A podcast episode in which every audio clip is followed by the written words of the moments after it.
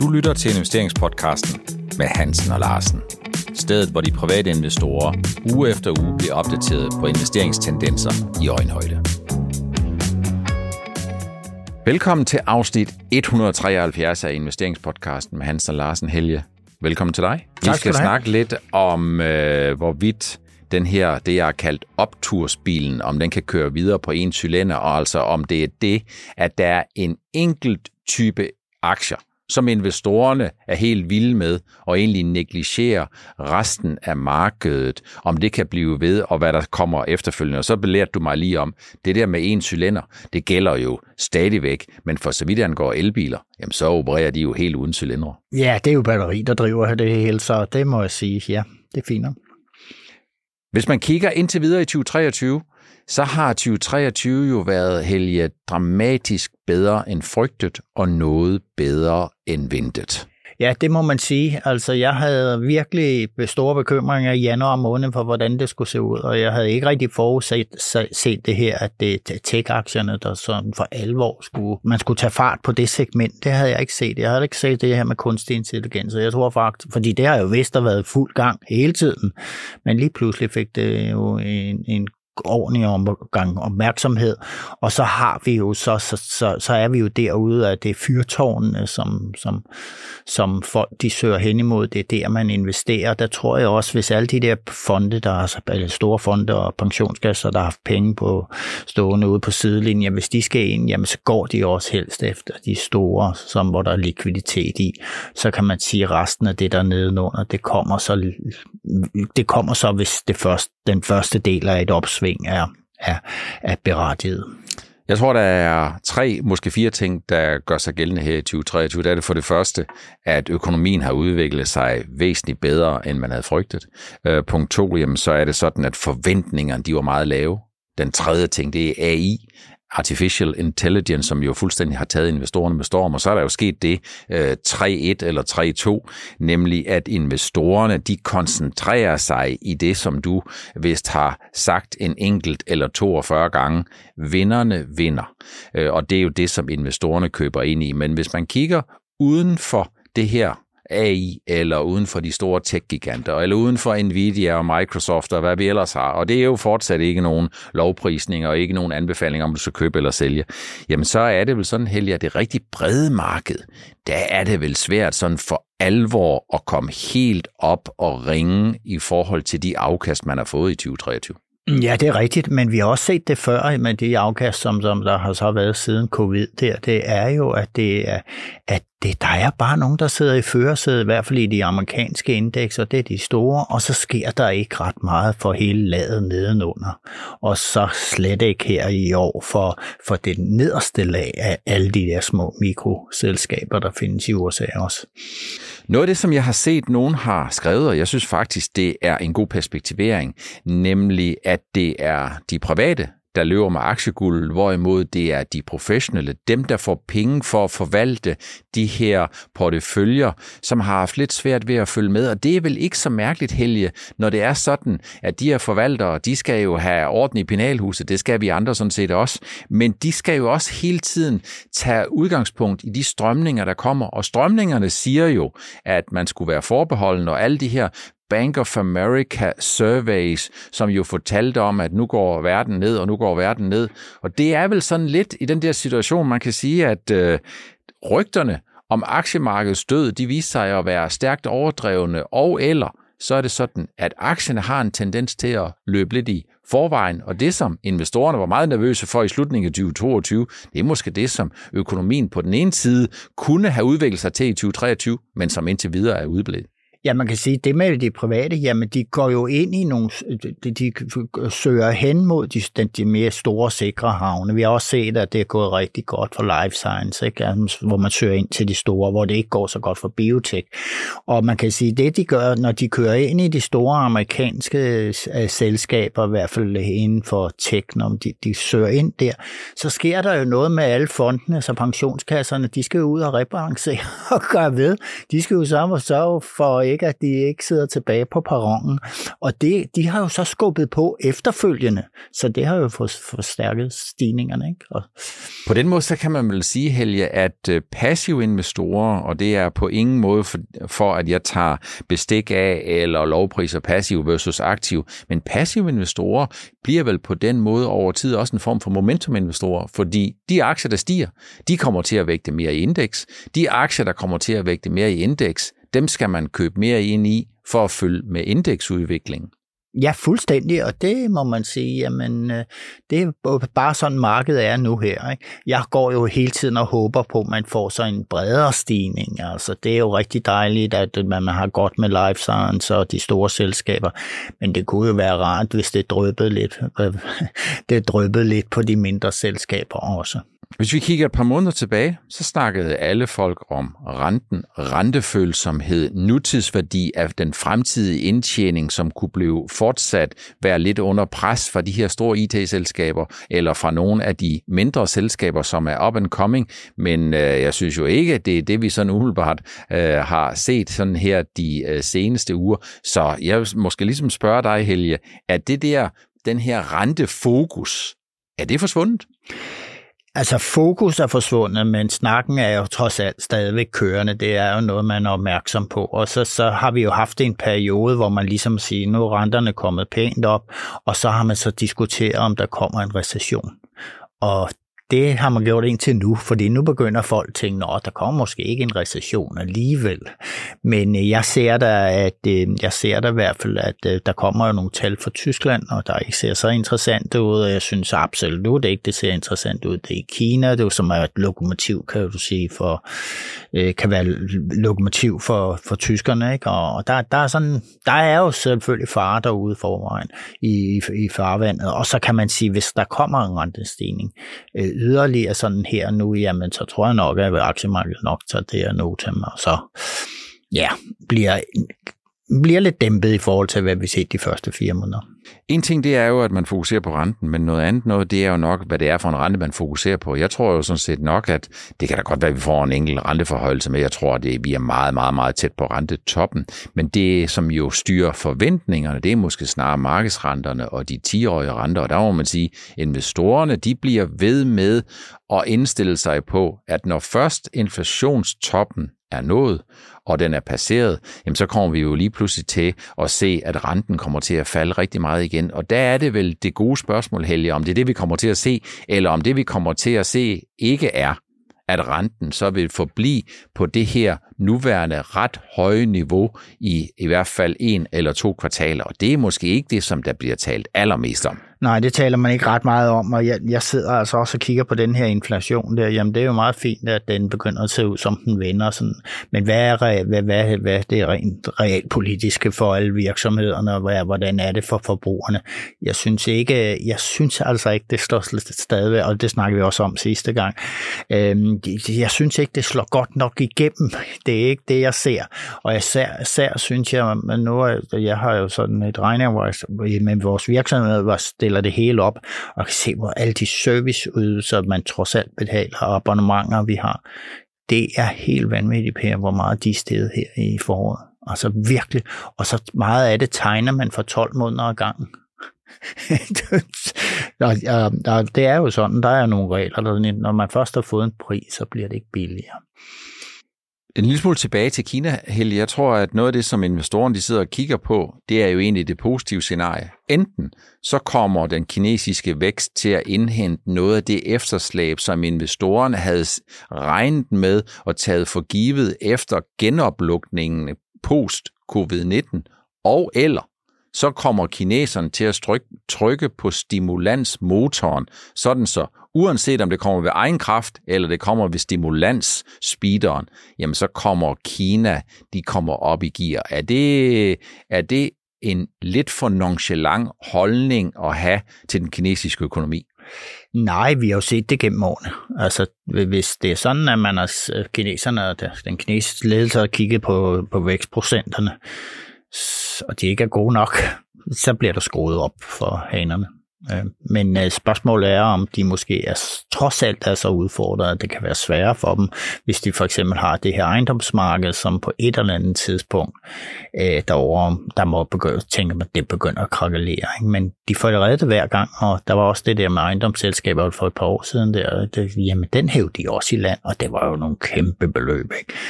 Så ja, øh, de, de, kan, de kan noget, vi ikke kan, her i den vestlige verden. Det var noget, vi hørte en hel del om. Vi hørte en hel del om de her kinesiske ejendomsselskaber, som lige pludselig havde lidt svært ved både at betale renter og afdrag på deres gæld, og hvor der også var skabt tvivl om, hvorvidt at de havde en underbalance, hvis det var sådan, man skulle gøre mark-to-market op, det vil sige, hvis man skulle gøre de her ting op til markedsværdier. Men det er jo noget, som vi slet ikke hører mere. Nej. Det har man bare glemt. Men Per, er det ikke sådan i aktiemarkedet? Altså, der skal være et eller andet et sted, man har ondt i aktiekroppen. og nogle gange er det sådan nede i det kinesiske ejendomsmarked, at der sidder en splint, der trykker. Ikke? Øh, sådan hopper det lidt rundt alt efter, hvad der er ind. Øh, og vi havde jo Ukraine, vi har haft covid og alt det her. Der kommer hele tiden noget nyt.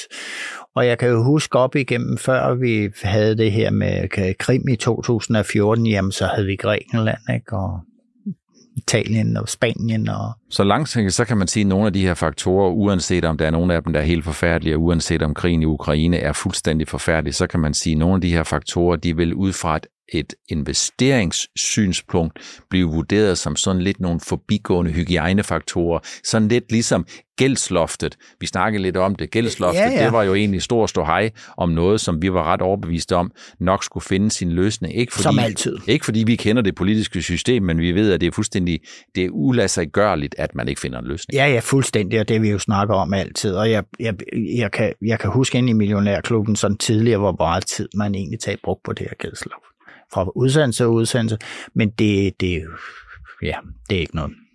Det vil være meget naturligt, hvis investorerne de kigger 23 år tilbage.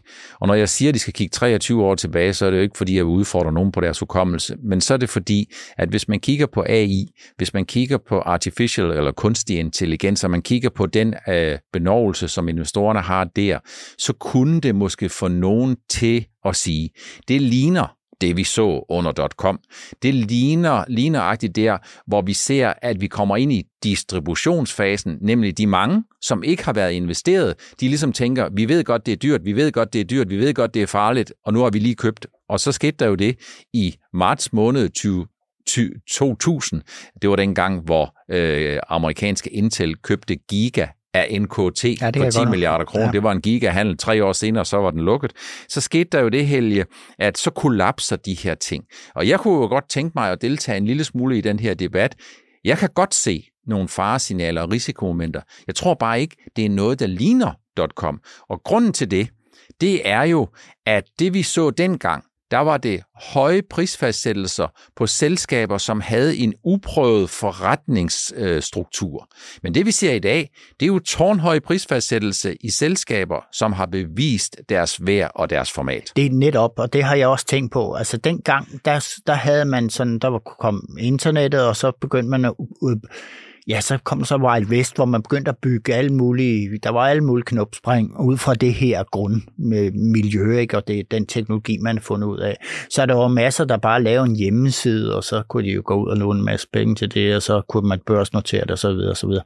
Nu ser vi jo noget andet. Vi har jo en bred tech øh, øh, og digital øh, teknologi, som fungerer, hvor, hvor, hvor det er meget prøvet af, altså Microsoft og alle de der, de, alle de store, de er inde og har det grund om, og alt det med cloud, som man også måske kunne, der var lidt kortsigtet lidt hype i, øh, øh, jamen, øh, jamen alt det er på plads, og så kommer det her, man har arbejdet på i mange år, det, den, det, det fineste af det fine, det, det sværeste med at gøre det her, det kunstig intelligens, det ligger man ovenpå en velfungerende, et velfungerende, stærkt fundament. Og det gør jo, som du siger, jamen, at så er det, det ligner ikke dotcom på den måde. Så det betyder jo ikke, at jeg kan udelukke, at vi får en 15% korrektion. Det betyder jo ikke, at jeg ikke kan se, at prisfastsættelsen er høj. Det betyder bare, at skulle vi få et kollaps som jeg tror er meget lidt sandsynligt, så kommer det formentlig ikke ud fra de her øh, selskaber. De kan altid falde 10%, Det kan de meget, meget nemt. Men vi kommer ikke til at få et kollaps, fordi det vi kommer til at se, det er, at investorerne har sådan set købt ind i vinderne, snarere end de har købt ind i en ny trendstendens. Ja, og så vil jeg så, vil, så, vil jeg så generelt sige, at det, jeg tror, investorerne vil være meget forsigtige med at gå ud og afsøge andre selskaber, søge efter andre selskaber end lige de store vinder. Altså, man, man, det er man nervøs for, det er man nok meget nervøs for. Skulle der komme rentestigninger også, jamen så er det ikke sjovt at ligge i nogle selskaber, der er rene developer inden for det her kunstig intelligens det er jo ikke fordi, man ikke kan se nogle faremomenter. Hvis jeg sådan prøver at kigge på øh, nogle øh, ejendomsselskaber, som er med erhvervsejendom, hvis jeg sådan ligesom kigger lidt rundt omkring, så har vi hørt det fra den danske nationalbank, vi har hørt det fra ECB, og hvis man sådan kigger over Øresund, så har man noget, der hedder SBB i Sverige, hvor den svenske centralbank også har været ude at sige, at mm, det ser ud som om, at nogle af de her ejendomsselskaber, de er lidt udfordret, og noget af det, som jeg i hvert fald har forsøgt at skrive lidt om, også inde hos dig, inde hos Broinvestor, det er, at den underperformance, vi har set for eksempel i Nordea de sidste 1-2 måneder, tror jeg hænger sammen med risikoen for, at man frygter en dominoeffekt, hvis der skulle være sådan, at nogle af de her ejendomsselskaber blev tvunget til at hente noget ny kapital, som de ikke kun kunne hente på aktiemarkedet, men også blev tvunget til at holde storudsalg på nogle af deres ejendomme. For skal de først holde storudsalg på nogle af deres ejendomme til meget lavere priser, jamen så, er der, så kigger naboen og så siger, hold da fast, nu ser det ud som om det, jeg var helt overbevist om, var 100 kroner værd, det er kun 78 værd, det er jo ikke så godt. Ja, men det, sådan er det jo, og det er lige, ejendomssektoren, den gør jo noget, der er, altså den, på den måde, man ligesom skruer det fra, altså fra, sammen med den her øh, øh, øh kapitalgearing, man har i, i ejendommen, ikke? Jamen altså, du kan jo ikke sætte priserne ned øh, over for dem, der leger sig ind hos dig, fordi hvad sker der så? Jamen, så falder jo værdien af det aktiv, du har belånt. Og det er en farlig cocktail i øh, nedgangstider. Det var jo også det, vi så øh, under finanskrisen der i 8-9. Ikke? Altså lige pludselig, oh, hvad gør man?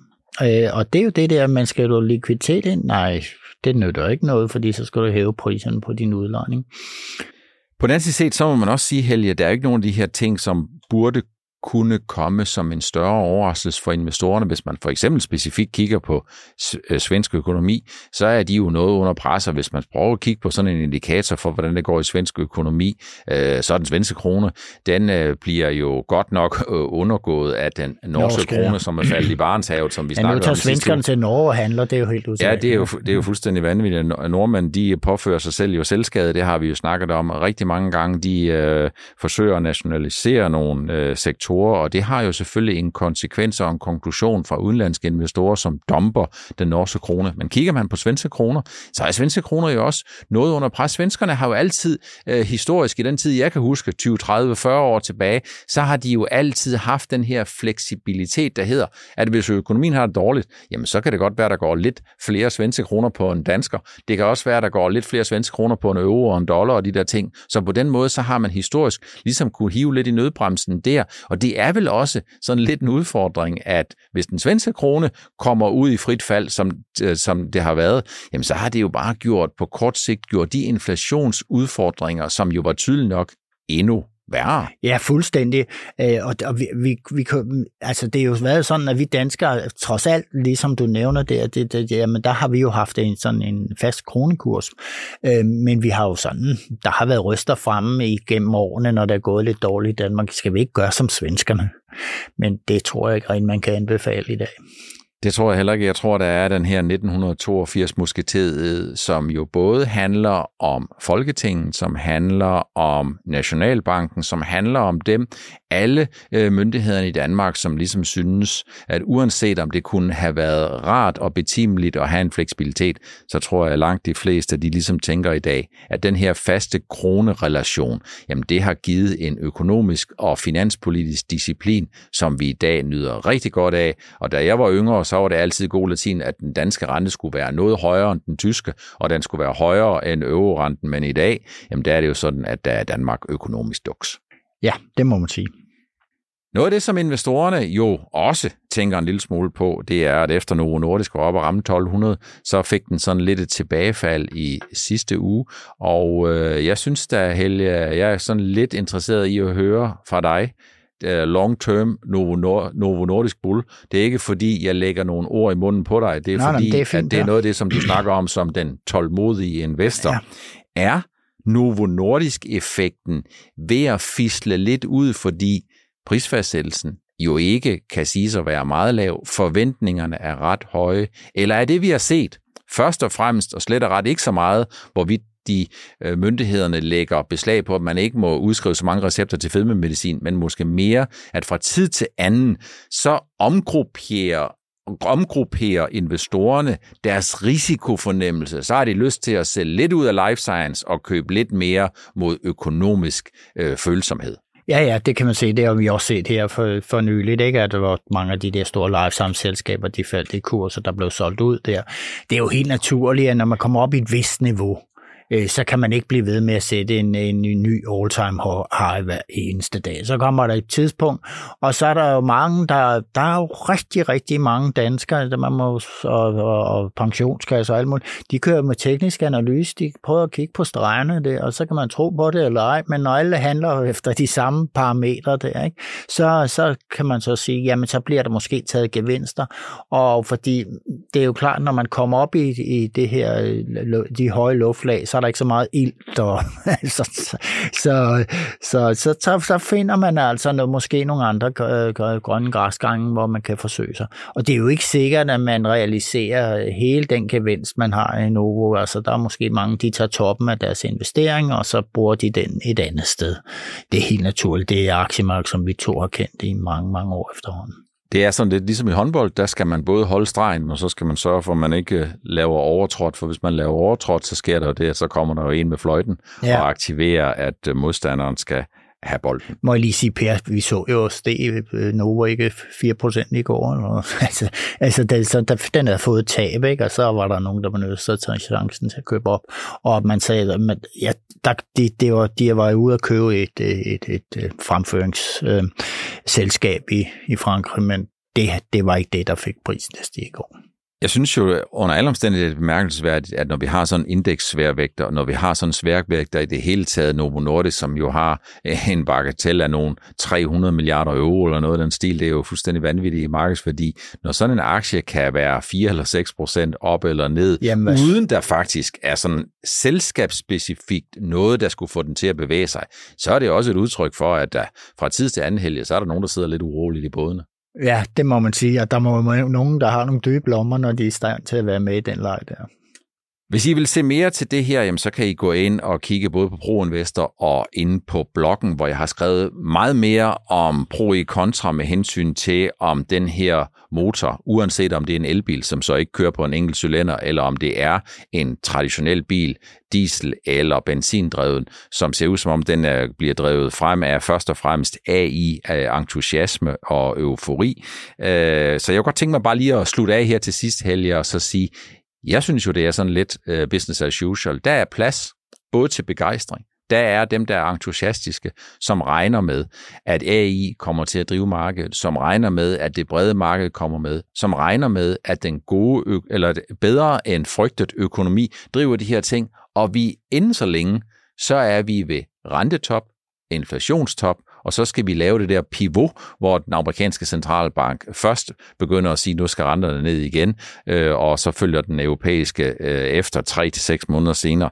Så det er vel stadigvæk Aktiemarkedet er stedet, der deler vandene, og der er plads til det hele. Ja, man kan sige, at mængden af handler er, fjer, øh, er, er, så vidt jeg kan se på statistikkerne, faldet i april og maj. Men folk er der stadigvæk, og investeringsfolket er der stadigvæk. Og jeg kan se, at vi har faktisk på ProInvestor på vores trafik sat all-time high for maj måned, så hvor jeg var utilfreds over, så jeg synes, det kunne godt have været noget mere i forhold til de første par måneder, der hvor kvartalsregnskaberne også er kommet og sådan noget. Men det, der er ikke noget, der tyder på, at folk opgiver ævret. De søger bare derhen, hvor de, der, der er lidt at hente.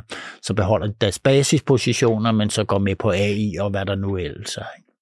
Så så længe, at man bliver ved med at ligesom være overvågen, så længe man bliver ved med at, ligesom at sprede sin risiko, så man ikke bliver alt for tung i nogle enkelte sider, jamen så er aktiemarkedet, det er jo et sted, øh, som spreder glæde, og som kan gøre det modsatte. Det er der lige i hvert fald, hvis man ikke har sådan en, en streamingtjeneste, der hedder Viaplay, hvor det ser ud som om, at øh, økonomien den kommer til at, at halte en lille smule. Så det er fuldstændig business as usual, Helge, vil jeg sige.